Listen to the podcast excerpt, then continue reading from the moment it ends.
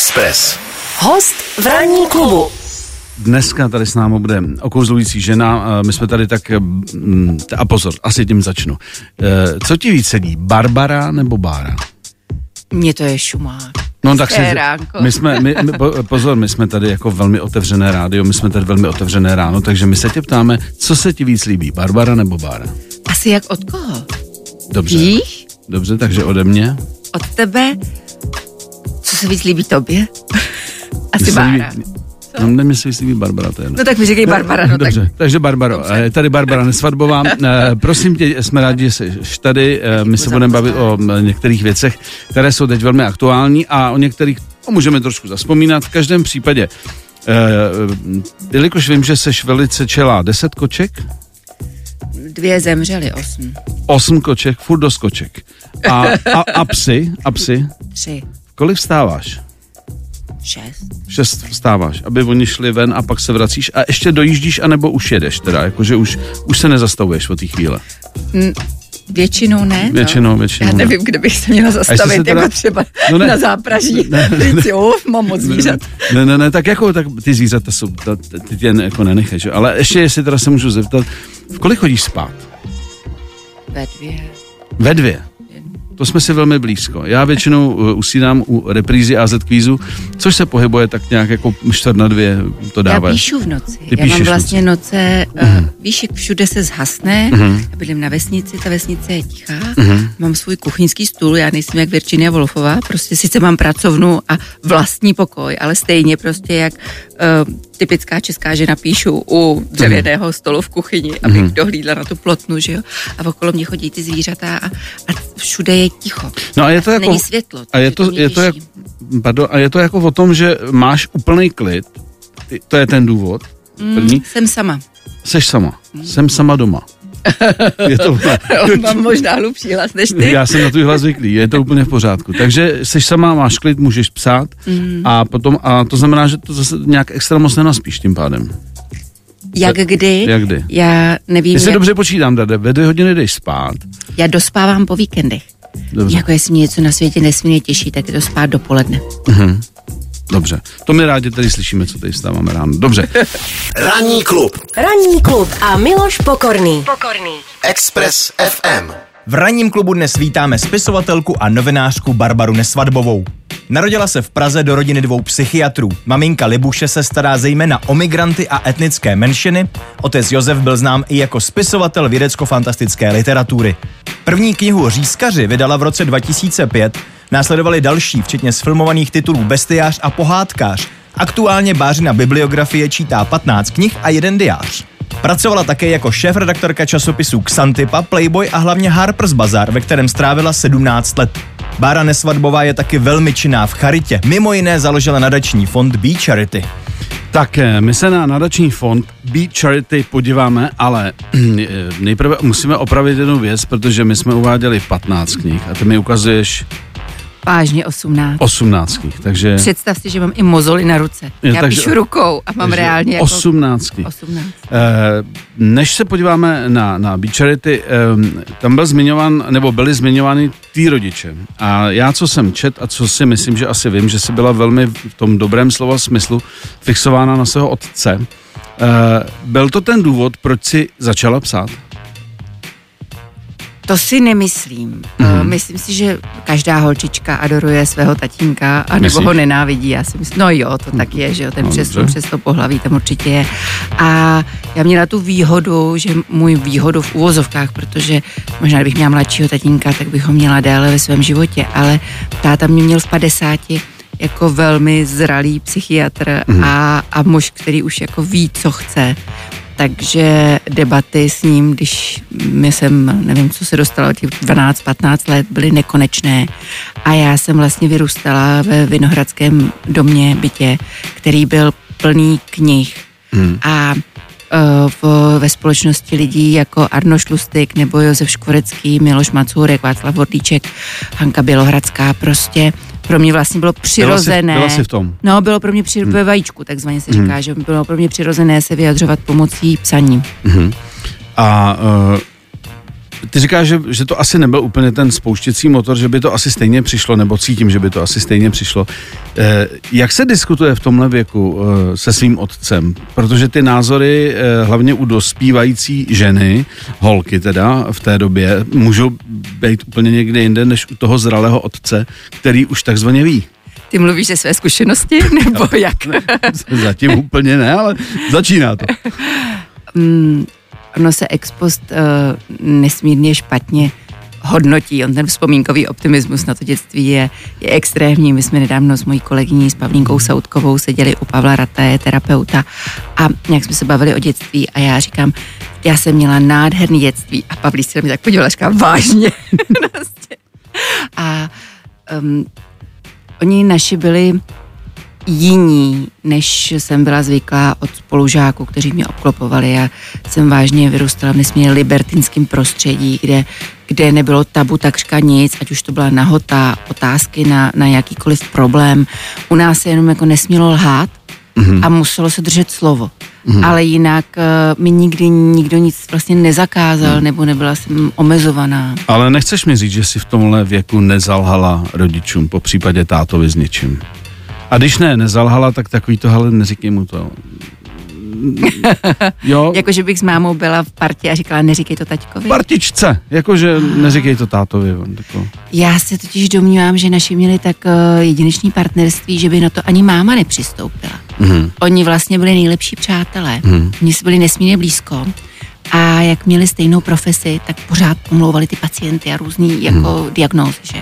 Takže um, já tam byla vážně jako to dítě. Já třeba svoji dceru vychovám jinak, já ji vychovám jako svýho hlavního parťáka. Hmm. Co kdy vymysleli úplně správný vůči dětem. Že jo, že jo. Hmm. No, ale vlastně nikdy nebyla tím dětskem, když to já pro rodiče přes veškerou jejich uh, jako... Um, liberálnost. No, ale i otevřenost k tomu, jak se ke mně chovat, tak stejně jsem pořád byla jako ten třetí. Mm-hmm, mm-hmm. Což asi dobře, když je to manželství funkční. Ať uzavřem tady tu věc, ano. O té bychom se mohli bavit hodinu v podstatě, minimálně v klidu. Jedna věc od táty, od mámy, co jako si bereš jako do života, nebo co jsi si vzala do života a říkáš si, to mám od nich. Máma, moje maminka je tvrdá žena, když se na ní podíváš, na, nádherná, jo, ona je sto osmdesát centimetrů, blondýna, šedesát kilogramů, má s dlouhýma vlasama, prostě nádherná žena vždycky byla. Ale ona je přes, ona působí dost tvrdě, protože se myslím lidí trochu bojí, což je zvláštní hmm. u psychiatra. Ale ona je Uh, empatická. Tak já pevně doufám, že jsem po ní jako hodná. A já si nemyslím, že slovo hodná je jako blbá. Pejorativní. No, neznamená to blbá. Se říká. No. Rov, uh, rovná se blbá. To, a to není pravda. Že se tam jako lámou potom už. Ne, ne, není to pravda. Nemyslím dobře, si to. Dobře. Nemyslím si to. A od, po tátovi, no, ale nevím, abych řekla, že lásku k červenému vínu. To je ale krásný dědictví. Ježišmane, to je dobře. To je fajn. Ne, to je hrozně důležitý.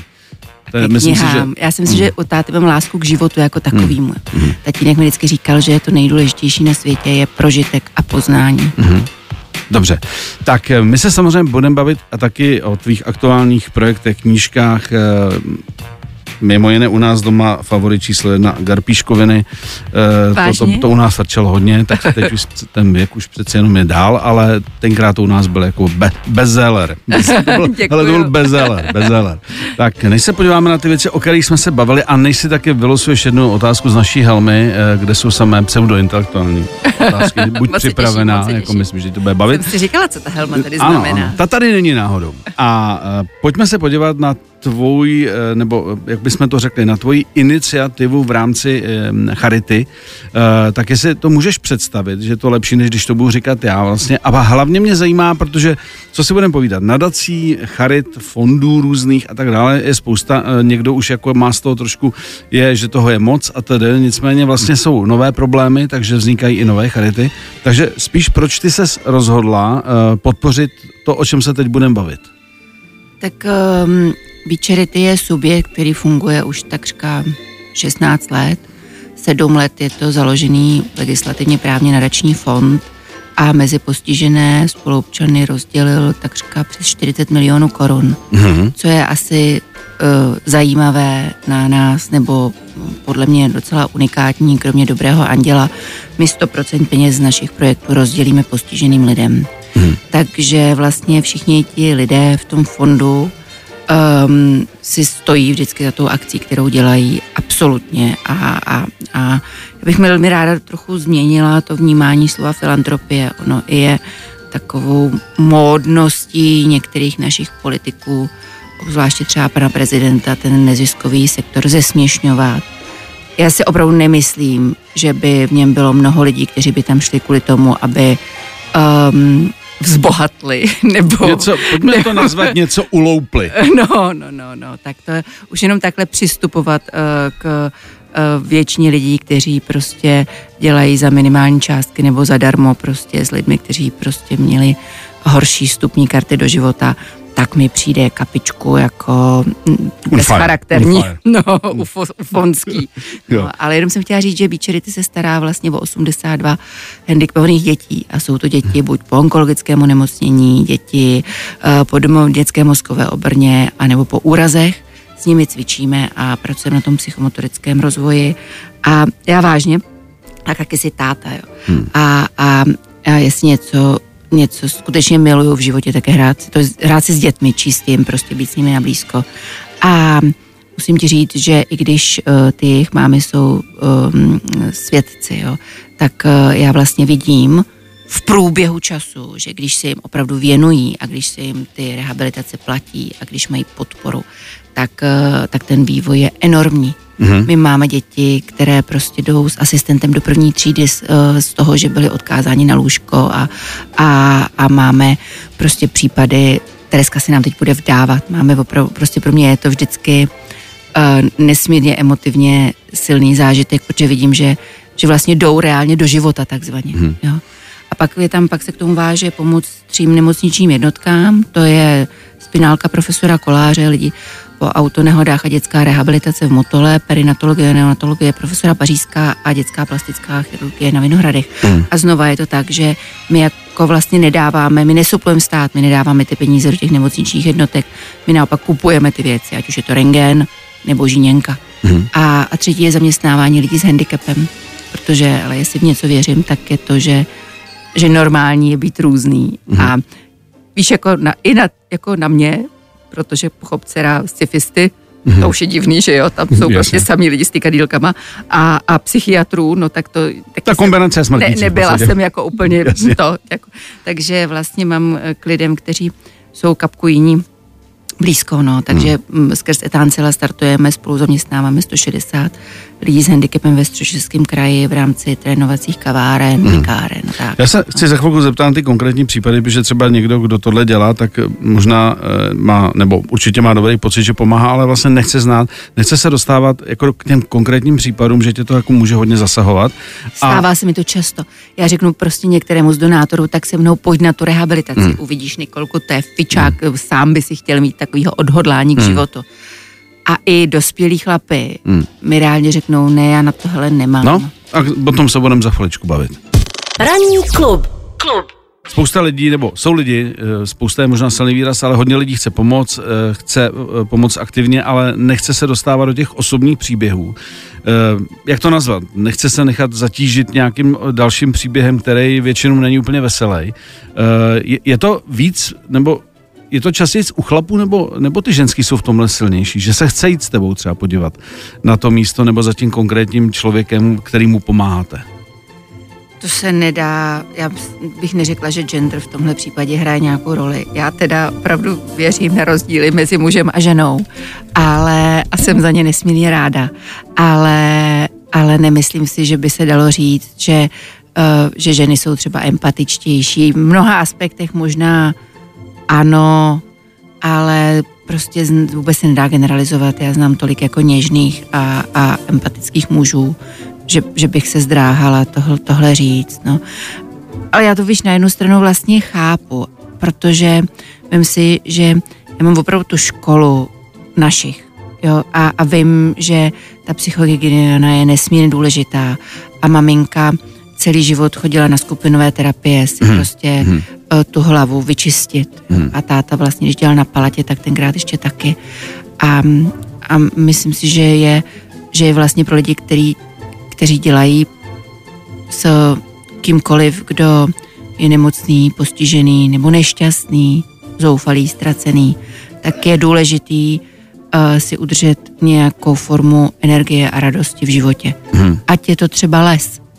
Já nevím, jestli si četl tu úchvatnou knížku Tajný život stromů, tak les je prostě... Jsem si ji pravděpodobně koupil spíš, no. Nesmírně, nesmírně uh, léčivé prostředí. Hmm. Uh, ještě teda k, vlastně tady k té organizaci, kde, kde ty seš, máte za sebou už dlouhý, dlouhé roky, není to taková ta rychlo kvaška, že ne, no je, uděláme nějakou, ať se taky, ať, ať něco máme. Tak říkala si, kolik se vám už podařilo vydělat peněz, říkala si vlastně, co děláte. Speciálně pro tebe, ty znáš ty konkrétní případy. Jak probíhá ta rešerše, je to blbý výraz rešerše, jako u lidí, co mají nějaký problém, ale jako, co jsou tvý priority, když máš třicet třeba žádostí, žádostí a víš, že vy nemáte třicet možností, ale máte třeba deset nebo sedm? Nedovolila bych si tohle posuzovat sama, já nejsem hmm. lékař, ani tam většinou jsou problémy neurologického charakteru, takže si myslím, že tam musí být člověk v, v dané oblasti vzdělaný. My spolupracujeme se třemi lékařskými kapacitami a, a, a ty nám doporučují, uh, s kým pokračovat dál v rámci rehabilitací a tréninkových programů. Je to hrozné, protože prostě nikdo není prorokem a nikdo není pámbu a opravdu se nám stalo třeba s Davídkem Štefanidesem, že um, nebudu říkat kdo, to bych se ani netroufla, ale prostě, že, že, že lékařské kapacity pravily, že už nic dál, žádný vývoj nepůjde a tečka puntíka, jeho maminka se nevzdala a, a David vlastně studuje gymnázium na vozíku a hmm. prostě posílají mi fotky, jak pečou vánoční rohlíčky a má asistenčního psa tam nebo cusky daušový hmm. z helpesu a vlastně žije relativně na své postižení plnohodnotným životem. Hmm. Takže ono pochopitelně se stane, že nám propadne sítem někdo, komu bychom pomoc dokázali, ale um, já taky Uh, mám svoji normální uh, občanskou profesi a mám dceru a mám nějaký svůj soukromý život, takže ono, člověk musí, taky musím někdy psát, hmm. aby ty kočky no, měly co žrát. Jasně, no, jasně, jasně, charita je fajn, ale, ale nikdo ti nezaplatí. Dobře, eh, tak eh, já mám nápad, trošku to, eh, to bylo na vážný téma, je to vlastně... Bylo takhle po ráno, no, veď, ale, a zrovna my dva ale pozor, pozor, máme tady naši Helmu. Tak jo, já to poprosím, kdyby si, si vylosovala jednu otázku, tady si vytáhni. A musím zavřít oči? Nemusíš, ne, nemusíš. No, si vytáhni otázku, tady si... Trochu bojím. Tak, tak. tak ne, těším. Tak a...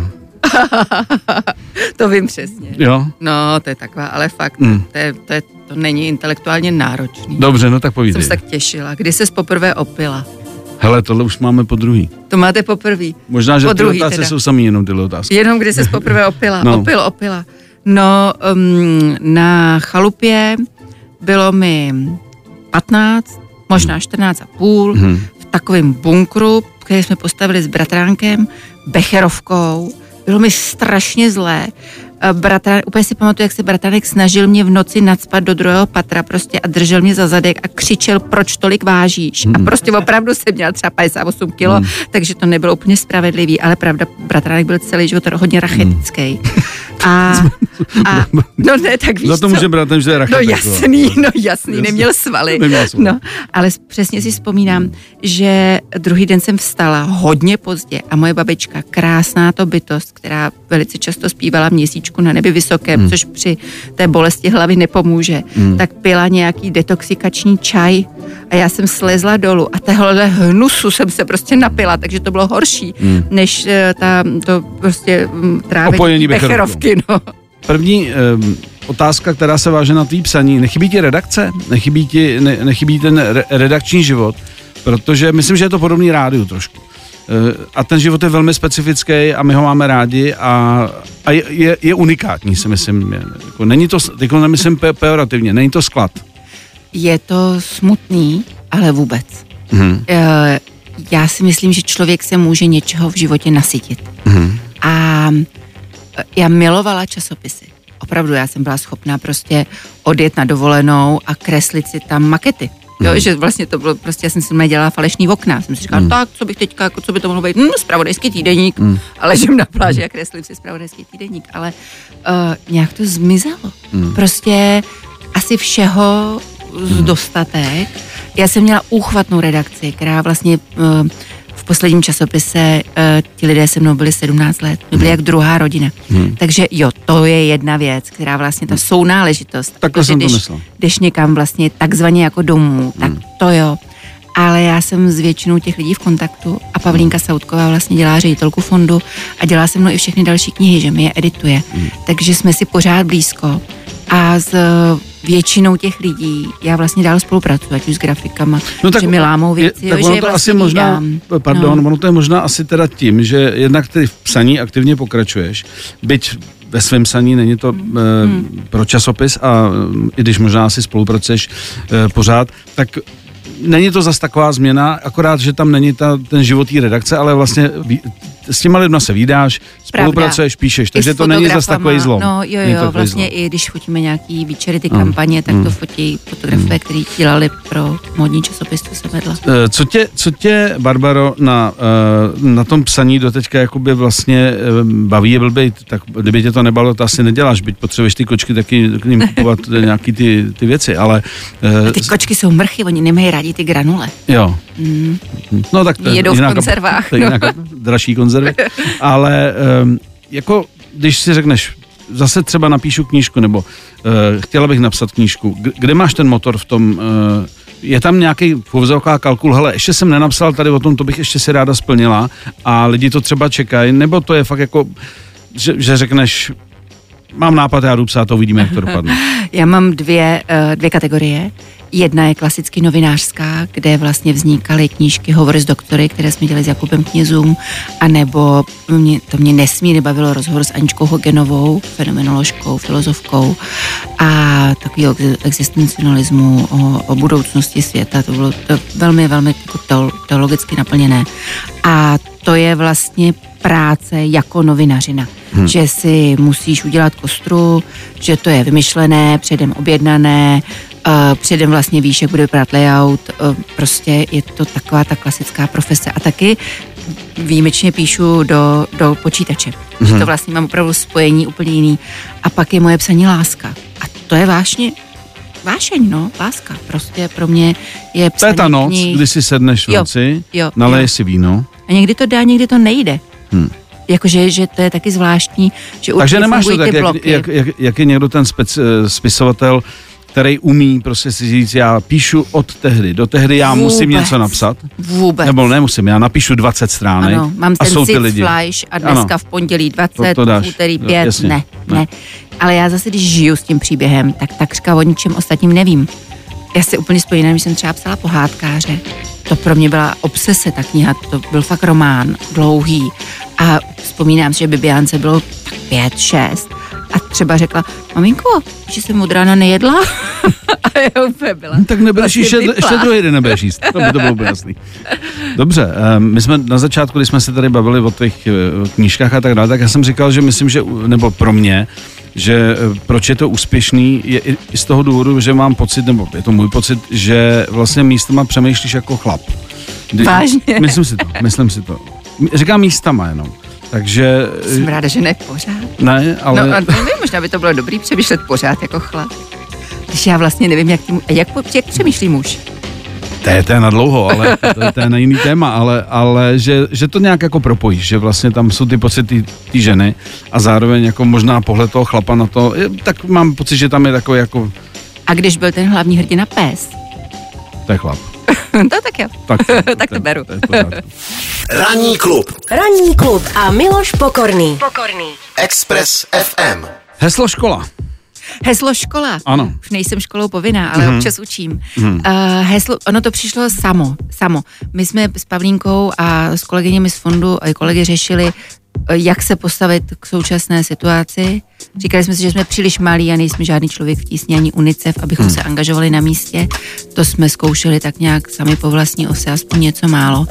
A dohodli jsme se, že pokud bude třeba, tak pomůžeme dětem, kteří sem přijdou. Hmm. A, a počítali jsme s tím, že sem přijdou děti handicapované, které budou potřebovat buď rehabilitovat, nebo, nebo prostě, já nevím co, polohovací lůžku, nebo tak něco. A tak jsme na to vymezili nějaké peníze. A A pak přišla uh, Jana s Marí, dvě uchvatné ženy, které říkali, hele, my potřebujeme pomoc protože jsme založili školu v Botičský, máme tam domeček, je tam osvícený ředitel a máme tam padesát šest ukrajinských dětí. Tak jsem se tam šla podívat a říkala jsem si, a já jsem obrovským fanouškem inkluze, jo, proto dělám hmm. s lidmi, kteří jsou handicapovaní. Já si fakt nemyslím, že by měl být někdo separován. Na druhé straně je druhá půlka druhého pololetí.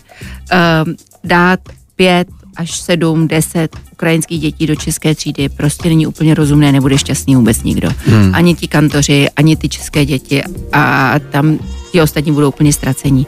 Takže jsem si říkala, že vlastně je optimální tahle ta vzdělávací skupina, kde oni mají svoje ukrajinské učitelky i vychovatelky, chodí tam dobrovolnice, je učit česky a anglicky a případně, pokud se ta situace nevyřeší, oni v září nastoupí do normální české školy. Jasně, a už nebudou vyčleněný. Hmm. Prostě už budou umět česky, Jasně. už se budou trochu orientovat, budou znát to prostředí a jakoby to nejhorší trauma, kterým prošli v rámci přesunu, bude aspoň malilinko zahlazený tím, že na ně lidi budou hodný.